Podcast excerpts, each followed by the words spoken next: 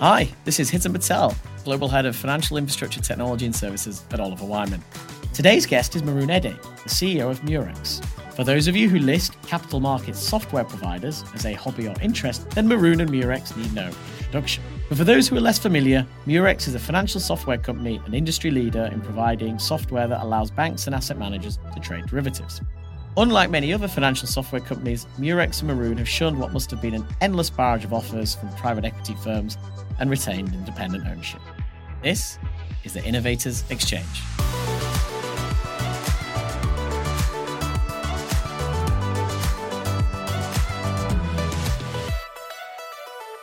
Welcome to the show. It's Hiten Patel. I am delighted to have with me today Maroun Eddé, CEO of Murex. Thank you for joining us, Maroun. My pleasure, and good day, everyone. It'd be great to start with a little bit of background. Yes, with pleasure. Uh, Murex is uh, a software house, which is a little bit more than 30 years old, uh, which is specialized in um, managing trading, uh, risk management, uh, operations, settlements, funding for capital markets in general across asset classes and functions asset classes being interest rate, foreign exchange, uh, commodities, equities, or credit. And the functions, I listed a few of them. We uh, are present in uh, something like 20 countries with our offices, but we have clients in uh, 60 countries, essentially all the financial places which has reasonably evolved capital markets. Uh, our clients are mainly uh, banks, uh, but also investment managers and a few corporations. Wind the tape for me back a bit. You say 30 years ago. Talk to me a little bit about what the journey was like at the start. How did it come about? Yes, in the early 90s, capital markets and particularly derivatives were a little bit like a gold rush, uh, where everybody had to run uh, very fast to be able to grab some uh, market share and along the way inventing different products. And obviously, at that time, portable computing became uh, very handy, that it became uh, standard. And we started developing tools for traders essentially. Uh, I happened to be one of them before I switched to, to Murex. And these tools uh, were there to provide real-time calculations, which in those days were not common, with uh, very heavy uh, mathematical formulas, but still real-time calculations in order to be able to price and hedge very quickly. And it's this very strong development in the US, uh, in the UK, then in continental Europe, and then in uh, Asia Pacific, which led to the development of Murex little by little, of course, what was uh, a tool uh, for traders became a vertically integrated platform, front to back office. And since the financial crisis of 2008, it became a front to back to risk to funding a platform, aggregating all these functions to make them consistent. Awesome. Awesome. And at what stage on that journey did you know you were going to win? At what stage do you start to get a sense that, that you have a winning product so this is going to be something that's going to be a real success? I think if you ever think that you won, it means that you're dead. the you know the the challenges are um, ahead. Uh, I think that going back to the past and uh, being satisfied with uh, what can be interpreted as a victory is not necessarily the healthiest way of doing things. The more so that our field is um, changing all the time at a pace which is uh, dizzying sometimes because it's at the intersection of technology, which is, uh, I'm not going to, have to explain that, you know it better than I do, which is changing fundamentally all the time and now more than any time in the past, uh, and capital markets, which have been moving quite a lot. And I would say capital markets are moving to triple extent. On one hand, because you have to move to something industrial where you start building, as a bank, for instance, uh, building your capital market market products, distributing them at uh, with an industrial scale. So you have a lot of automation. From a business point of view, you constantly have evolutions. You see, for instance, recently commodity derivatives have been booming Whereas a few years back, lots of banks closed these activities because they were consuming too much capital. And finally, you have regulations, and the regulations should not be understood as simply an end game where you have to produce a report. Regulations have changed the way capital markets operate. So you find the effect of regulations everywhere from pricing to risk management and down to the to the operations. So the reality is that you can never say that you won and you always have to look forward to the next challenge. This said, to answer your question, there's a very good measure, which is that if people buy your software, which obviously is a good one, but also uh, you feel very quickly if you're capable of resolving uh, a problem and uh, and helping your clients expand their uh, their business. And you feel in a certain way in this field if you're competitive quite quickly because the market is very differentiated. Clients do not buy only on price. Of course price is always an element they price on the quality of the products and they price uh, today also you know they decide and choose you today on the quality of your product today and on the roadmap equally. And step after step you know i could go back a decade to tell you what were the uh, the particular elements which allowed us to get new clients. What i would simply say is that um, you have to have a view on where capital markets and technology are going. And if you're right, you sort of feel it because yeah. uh, uh, you feel it in an RFP, you feel it in a presentation. Capital markets, our clients are very direct and they don't like to waste time. So, you know, if we're totally off the chart, we know it quickly. And uh, if we have something to say, they listen and we know it quickly also. Awesome, awesome. I, I love that drive and that mindset. I lazily assumed having you, you know, 30 years in the game and uh, lots of people giving you plaudits that you may have uh, started to rest on your laurels. That's a fool me for thinking that, and uh, I, I love the love the energy.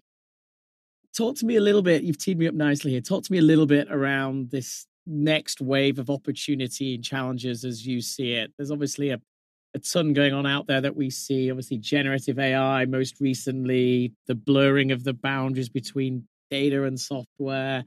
Kind of what's what's exciting you the most when you, you think about what lies ahead for, for the industry and for, for your company as well? Yes, what excites us is what challenges us also. And um, I would reverse a little bit your, your question, if I may, or, or at least change it, because for me, AI and the blurring between data and software are absolutely fundamental, but they are the background. They are tools which allow you to do something. I think we shouldn't lose sight of the fact that what we're trying to do is to resolve uh, problems and provide opportunities for our clients in capital markets and treasury in general. There already, you do have a lot of changes. Why is that? Simply because uh, our view is that the way financial institutions in general operate in capital markets today is suboptimal and it's still fragmented uh, to a large extent.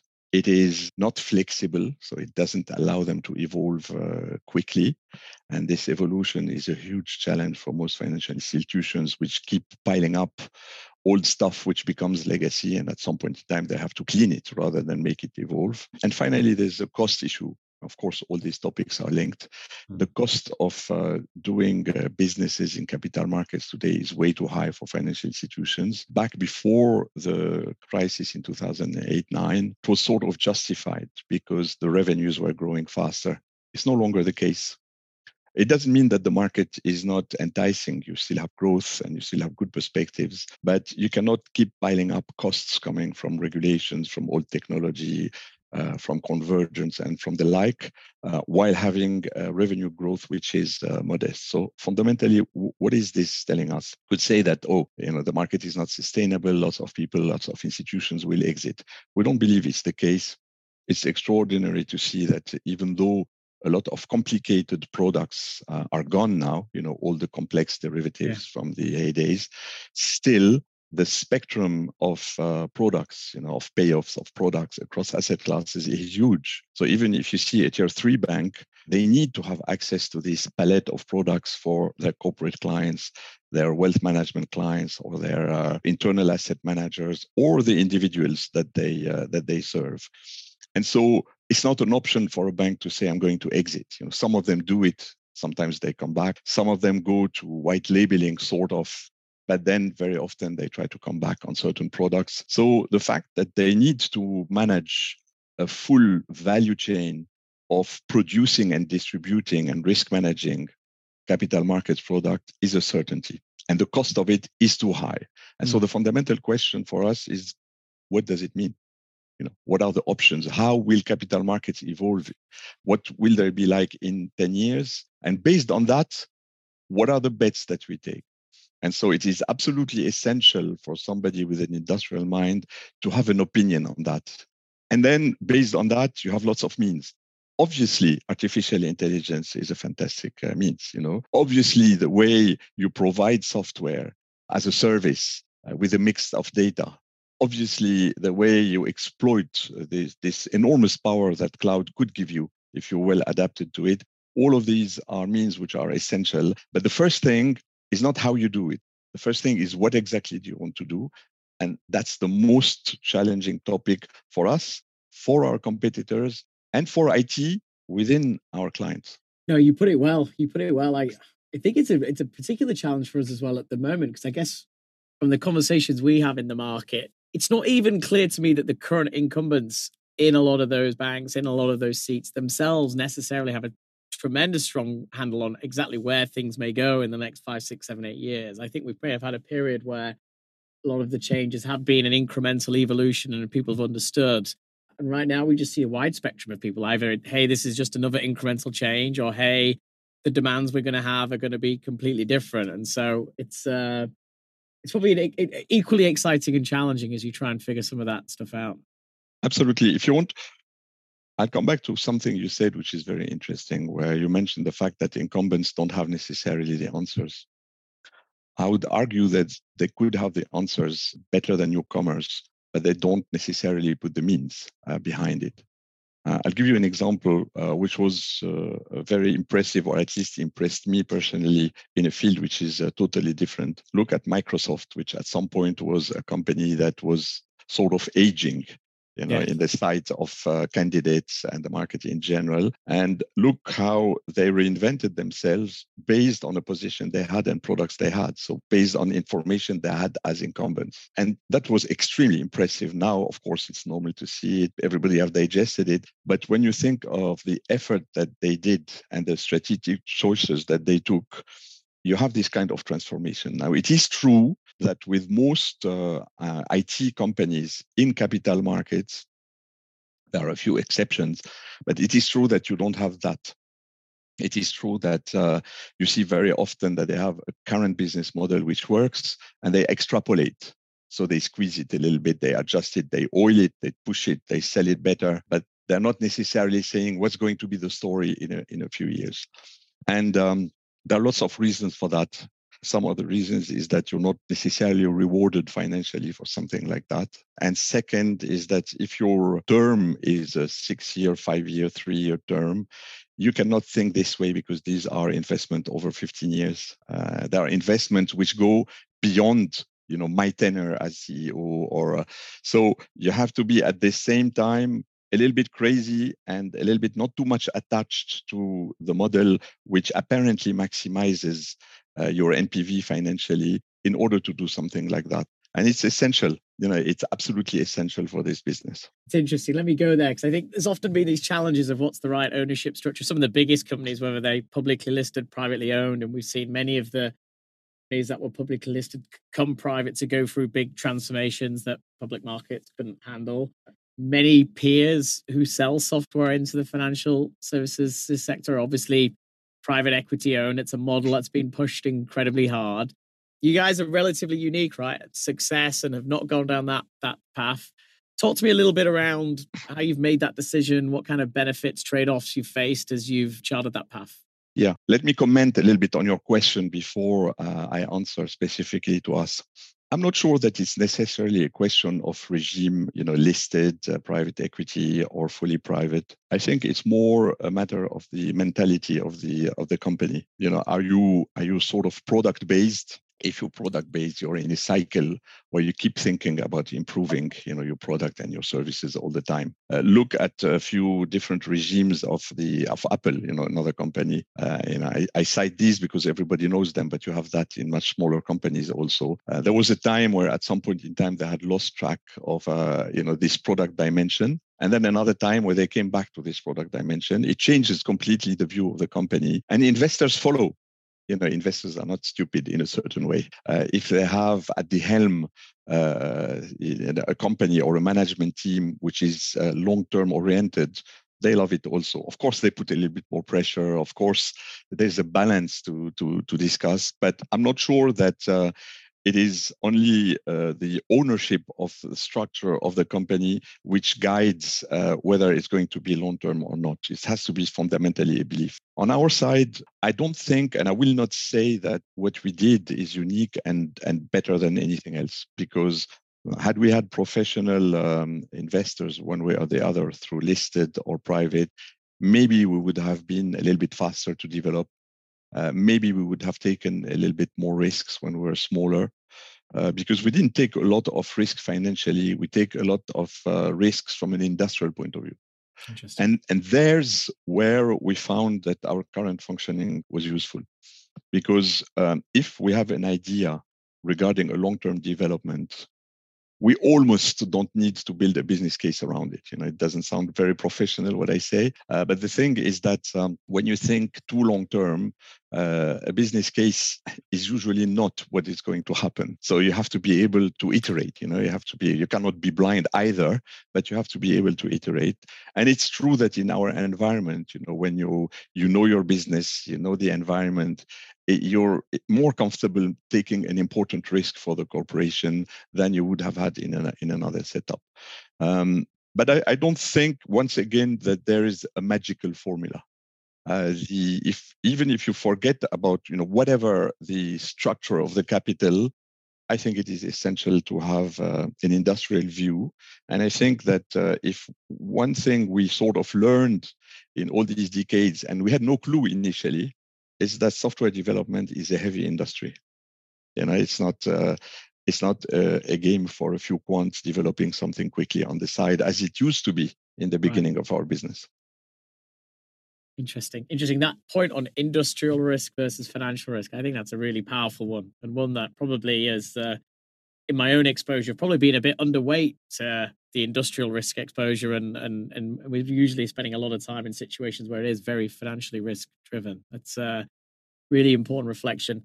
I'm i'm going to pull you up on a few more of those actually. I guess one of the things we like to do there are there are people out there right now much earlier on in their journeys building products trying to develop companies. I guess um, any other guidance you'd give uh, to those who are trying to break into the space scale up the company evaluate their kind of early early investment uh, options. Any other guidance you'd give having three decades down the line for the next generation who are trying to get going in this space? Yes, maybe a few. I think the first one is, uh, but that's natural when a company starts, is to look at the solution of the future, not at the past. See, you have still lots of company which try to take uh, assets of or way of working from the past and adapt them.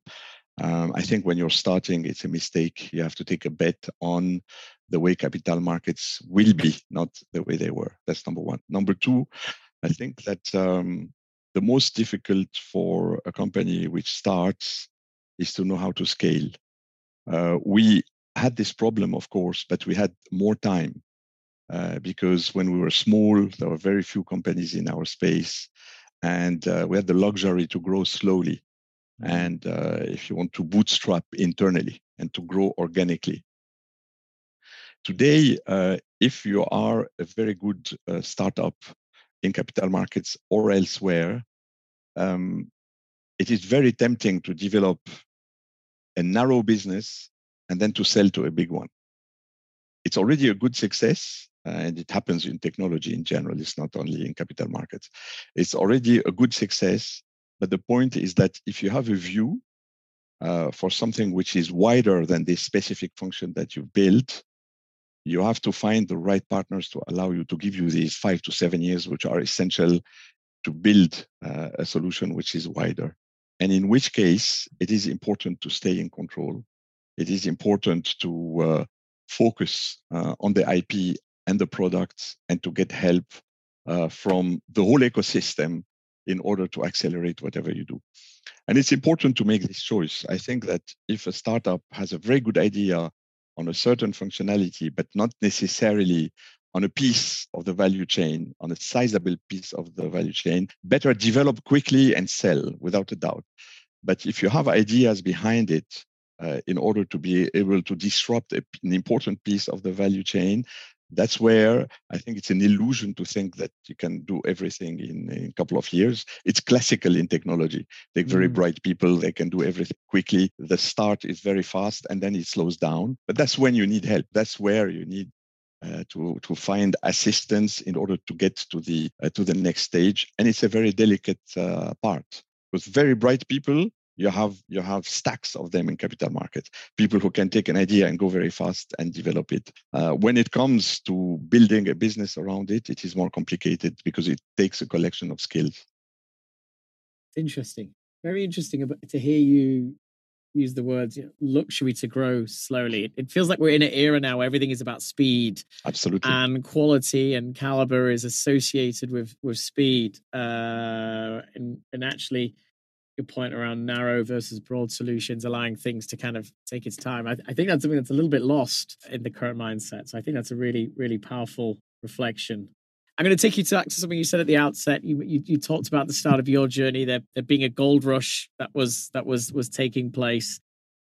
If you were to do it all again, you look like you're fit and young as it is in mindset. If you were to leave Murex behind and you were to start something from scratch today, like where are the gold rushes that you see? What are the areas that you'd be drawn to if you were to uh, have another crack at things? I'm going to answer you, but I wouldn't say it's a gold rush. It's a it's a potential gold rush because you know the gold hasn't appeared yet. I think that um, today, uh, once again, the exercise of uh, creating financial products, pricing them, uh, doing risk management around them, uh, and uh, settling them, funding them, and all this stuff is expensive for most financial institutions. I think that an important element of the next decade is going to uh, to be that this value chain is going to be to some extent dismantled and parts will become mutualized or managed by other companies on behalf of many financial institutions. That's not new. You know, you look at uh, data, for instance, you already have a lot of that. You look at Bloomberg, you look at uh, things that market uh, done. You know, you look uh, even on the technology side, on the buy side, you look at BlackRock. You have quite a bit of that, um, and I think that there will be an acceleration uh, in this direction. So uh, the reality is that uh, it's difficult for a newcomer to enter into this space because it's a space of um, uh, infrastructure in a way. So it takes a lot of investment. It takes an enormous amount of investment. Newcomers will be better off in specific functions which are narrow. You know, certain types of calculations or uh, certain types of, uh, I would say, complex post-trade processes uh, or the like. And this is where coming back to my point uh, from before, they will have to decide when they have succeeded if that's all what they do uh, and they sell it off, or if there is uh, a model to extend. But uh, taking a piece of the infrastructure uh, on behalf of many financial institutions is a very expensive, very capital extensive uh, operation. And I think there's where I see a gold rush. I'm hesitant to call it a gold rush because the gold rush in the 90s was, you know, you could almost run anywhere and plant and you, you, would you know you would have buyers because everybody was developing this activity yeah. today it's more um, if you want a forced and accelerated industrialization of what has become uh, a necessity you know to to power uh, the global economy it's as if instead of uh, industrializing um, the car uh, factories over 60 years, uh, you had to do it in, in 10, 15 years. Uh, that's the way it feels. But it doesn't feel as in the same case as today, uh, you know, building a new car. Uh, it, it's not a gold rush because yeah. you know the, it's already crowded. So you have to come up with a different angle. Oh, it's fascinating. It's fascinating. It's definitely something that feels like needs to be done or worth worth leaning leaning into. Um, I'm going to change tact slightly. Um, so when we were starting to profile this whole financial infrastructure technology and software space, we started mapping out the big publicly listed, the big privately owned companies, and it shouldn't be a surprise, but it always comes as a surprise how US dominated it is, and in, in terms of both the privately owned and publicly listed providers. We often get asked as well, like, what should policymakers in Europe be doing to kind of ensure they're they're they're helping seed and create the next batch of, of European champions? I I asked that as you're the helm of one of the European champion names out there. Have you, have you got reflections on what should and could be happening to make sure the next generation of companies on the continent again their their fair share of their fair chance at making a success of things? Yes, unfortunately, there's no silver bullet. It's a collection of things. You see, the US, to start with, is a huge homogeneous market. Uh, Europe is still not a huge homogeneous market, and you know even less so since the Brexit. Um, so, if you want, the temptation to start uh, in the US uh, is, is, absolutely enormous. Number two, the relation uh, you know between uh, universities and the whole uh, ecosystem of startup is very strong. Number three, the ecosystem, the funding ecosystem is normalized, super deep. Uh, you have people who can back you at any stage what you do, and it's all very well formalized. Uh, and uh, it's great if you succeed. It's not a catastrophe if you fail. You just yeah. move on to something different. And all of this is um, is not exists in Europe, but is not necessarily homogeneous.